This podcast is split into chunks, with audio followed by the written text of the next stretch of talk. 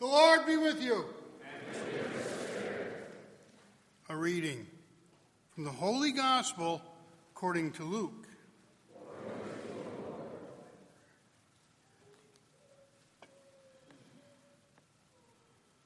A Pharisee invited Jesus to dine with him. And he entered the Pharisee's house and reclined at table. Now there was a sinful woman in the city who learned that he was at table in the house of the Pharisee, bringing an alabaster flask of ointment. She stood behind him at his feet, weeping, and began to bathe his feet with her tears. Then she wiped them with her hair kissed them, and anointed them with the ointment. When the Pharisee who had invited him saw this, he said to himself, If this man were a prophet, he would know who and what sort of woman this is who is touching him, that she is a sinner. Jesus said to him in reply, Simon, I have something to say to you. Tell me, teacher, he said. Two people were in debt to a certain creditor. One owed 500 days' wages, and the other owed 50. Since they were unable to repay the debt, he forgave it for both. Which one of them would love him more? Simon said in reply, The one, I suppose, whose larger debt was forgiven. He said to him, You have judged rightly. Then he turned to the woman and said to Simon, Do you see this woman? When I entered your house, you did not give me water for my feet, but she has bathed them with her tears and wiped them with her hair. You did not give me a kiss, but she has not ceased kissing my feet since the time I entered. You did not anoint my head with oil but she anointed my feet with ointment. So I tell you, her many sins have been forgiven because she has shown great love. But the one to whom little is forgiven loves little. And he said to her, Your sins are forgiven. The others at the table said to themselves, who is this who even forgives sins? But he said to the woman, Your faith has saved you. Go in peace. Afterward, he journeyed from one town and village to another, preaching and proclaiming the good news of the kingdom of God. Accompanying him were the twelve, and some women who had been cured of evil spirits and infirmities. Mary, called Magdalena, from whom seven demons had gone out. Joanna, the wife of Herod's steward, Chuza, Susanna, and many others who provided for them out of their resources. The Gospel of the Lord.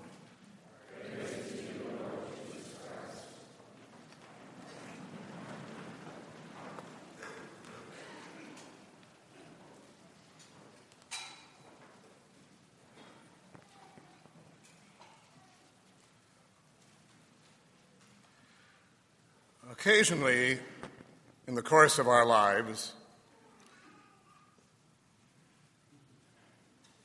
we may experience a dramatic change.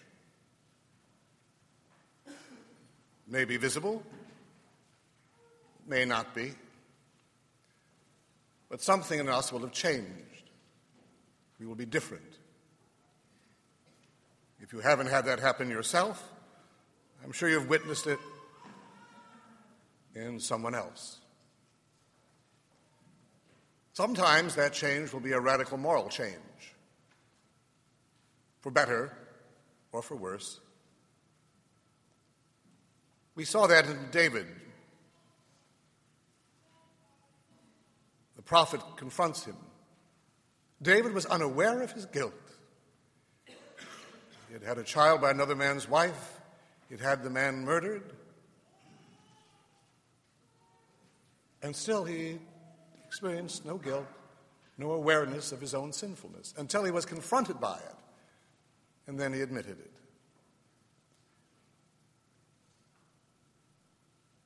We see that in today's gospel in this woman. She isn't given a name, although in the St. John's gospel it's Mary. She's often associated with Mary Magdalene because she was a penitent woman, but she's given no name. This woman is mentioned one way or another, or some woman is, in every gospel. In this case, our Lord is in the house of a Pharisee, Simon. And the woman learns that he is there. We know that she is a sinful woman. There's no doubt about that. There's no question about her sinfulness. That's a given in this gospel. And as he is there, she brings an alabaster jar of ointment. This evidently was a very rare ointment, a very expensive ointment, we would think. And it doesn't mention it in this gospel, but in others it mentions that she broke the flask and poured it. In other words, there's a spontaneousness in this woman that sets her apart. There's something quite beautiful in that kind of love, don't you think, when someone does something extravagant by way of an act of love? We like that when we see it. She doesn't do what you or I might do pour it out drop by drop as if to suggest by the slowness of the giving the generosity of the giver. She does it all at once. It's impulsive. Love does that often, doesn't it? Passionate love does impulsive things. And so she does it. And she keeps weeping and drying his feet with her hair. This isn't done by way of show. She knows what she is. She knows as well as they do what her life has been, what it's become.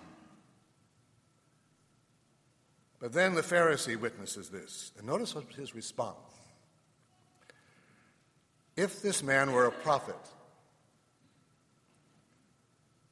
he would know who and what sort of woman this is who is touching him, that she is a sinner. How does he know? By word of mouth? Or does he know from other ways that she's a sinner? In any event, our Lord knows what he's thinking. The man doesn't see the sorrow of the woman, her penitence. That doesn't seem to affect him at all. And it's obvious that she is penitent, but that she is a sinner and that she's touching him. Our Lord then uses this example of those who have been who had a debt. Simon will understand debt in the sense of money. He doesn't understand it in the sense of forgiveness of sin, but money he understands. We see that very often, don't we? And translations of the Our Father, there in, in, in England it was always forgive us our trespasses, in Scotland it was forgive us our debts. Uh, and so he uses the example of one who owed 500 days' wages and another 50. And who will be the one who loves the most? And he says, The one, I suppose, whose larger debt was forgiven. And then he confronts him with what he didn't do. He didn't perform the ordinary gestures of hospitality for that age and that culture. In fact, it's still true in some places. And our Lord tells them that. He said, Do you see this woman? He's not going to compare Simon to that woman. Now, you and I wouldn't think that it's a good story, but he's comparing us, by the way, to that woman as well. Uh, we have to read it that way. Do you see this woman? She's the example now of what penitence and conversion is meant to be, not Simon, who doesn't see himself as a sinner at all anyway. He says, When I entered your house, you did not give me water for my feet, which was an ordinary form of hospitality, to wash the guest's feet. But she has bathed me with her tears and wiped them with her hair. You did not give me a kiss. A kiss was, again, an ordinary form of greeting. Still is in many parts of the world, even in the Middle East, which is what made the kiss of Judas even so much more terrible. But she has not ceased kissing my feet since I entered. You did not anoint my head with oil. Again, a beautiful custom. But she has anointed my feet with ointment. But now comes the crux of it all, and the part that the Pharisees and the others there will not understand. Because of this, her many sins have been forgiven, because of her love. Her love, that's the point. Because of her love. David realized he was a sinner because he was told, was his love all that great? Would, well, we don't really know. It would seem from what he did later on that his love was great. But her love is obvious. Because she has shown great love, therefore she will be forgiven. Again, it all comes back to love, doesn't it? And that all comes back to the cross. But the one whom little is forgiven loves little. In other words, you don't realize how much you've been forgiven. Most of us don't. If we did, we'd be radically different people. We never think in those terms, do we? we we're so accustomed to being forgiven by God. We never think in terms of what that means and how often He does it and the price of that forgiveness. And then He says that He does something divine, something that God, only God can do. He turns to her and says, Your sins are forgiven. Now that wakes them up. He's doing something divine. And they then say, Who is this who even forgives sins? He's beginning to show them little by little who he is. They don't want to accept that. And when he finally does, of course, they will condemn him for blasphemy. But right now, he's showing them by what he's doing in his own name, notice. He does it simply in his own name and with his own authority. He forgives the sins. So, what can we say about this woman? Well, the first thing she did was empty herself. That's what penitence is. That's what repentance is. Repentance is an emptying of ourself. Of ourself. We empty thou of thou. We empty ourselves. And then, having emptied herself, she is prepared for the forgiveness that is coming to her, and for the love and for the grace that will come to her as well. You see, it all begins there with, with us. If we, can if we can be repentant, if we can be people who are always experiencing conversion, always going to God with what we are so that we can become something greater, then God can do something with us. But we have to empty ourselves first, as she did. And hers was a dramatic emptying. You and I, for the most part, don't think we have that much for which to be sorry. Those who commit great crimes often do. If you go to prisons, you will often find people who are uh, more visibly repentant than the rest of us because they know of what they've been forgiven. It's something publicly uh, unacceptable, something disgraceful, something perhaps uh, of, of great uh, harm that they've caused to somebody else or to, the, or to the culture. In any event, but we don't see ourselves that way. And so we don't empty ourselves in the process of repentance, and we need to do that. Otherwise, God cannot really come to us as He came to this woman. And of course, you and I have something more than that. Uh, we receive forgiveness, and He gives us Himself to fill us in His body and blood. Even that, imagine He comes to us. I know I said this before. We have a penitential rite for that very reason we for a moment become this woman so that we can receive him when he comes to us in forgiveness and when he comes to us in the reality of his body and blood. That penitential rite is not just something to get over with so we can go on with the rest of the Mass. It's the very center of the, of the beginning of that liturgy.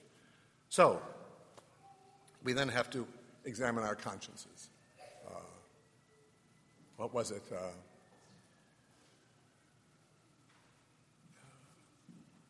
If thou could empty all thyself of self, like to a shell dishabited,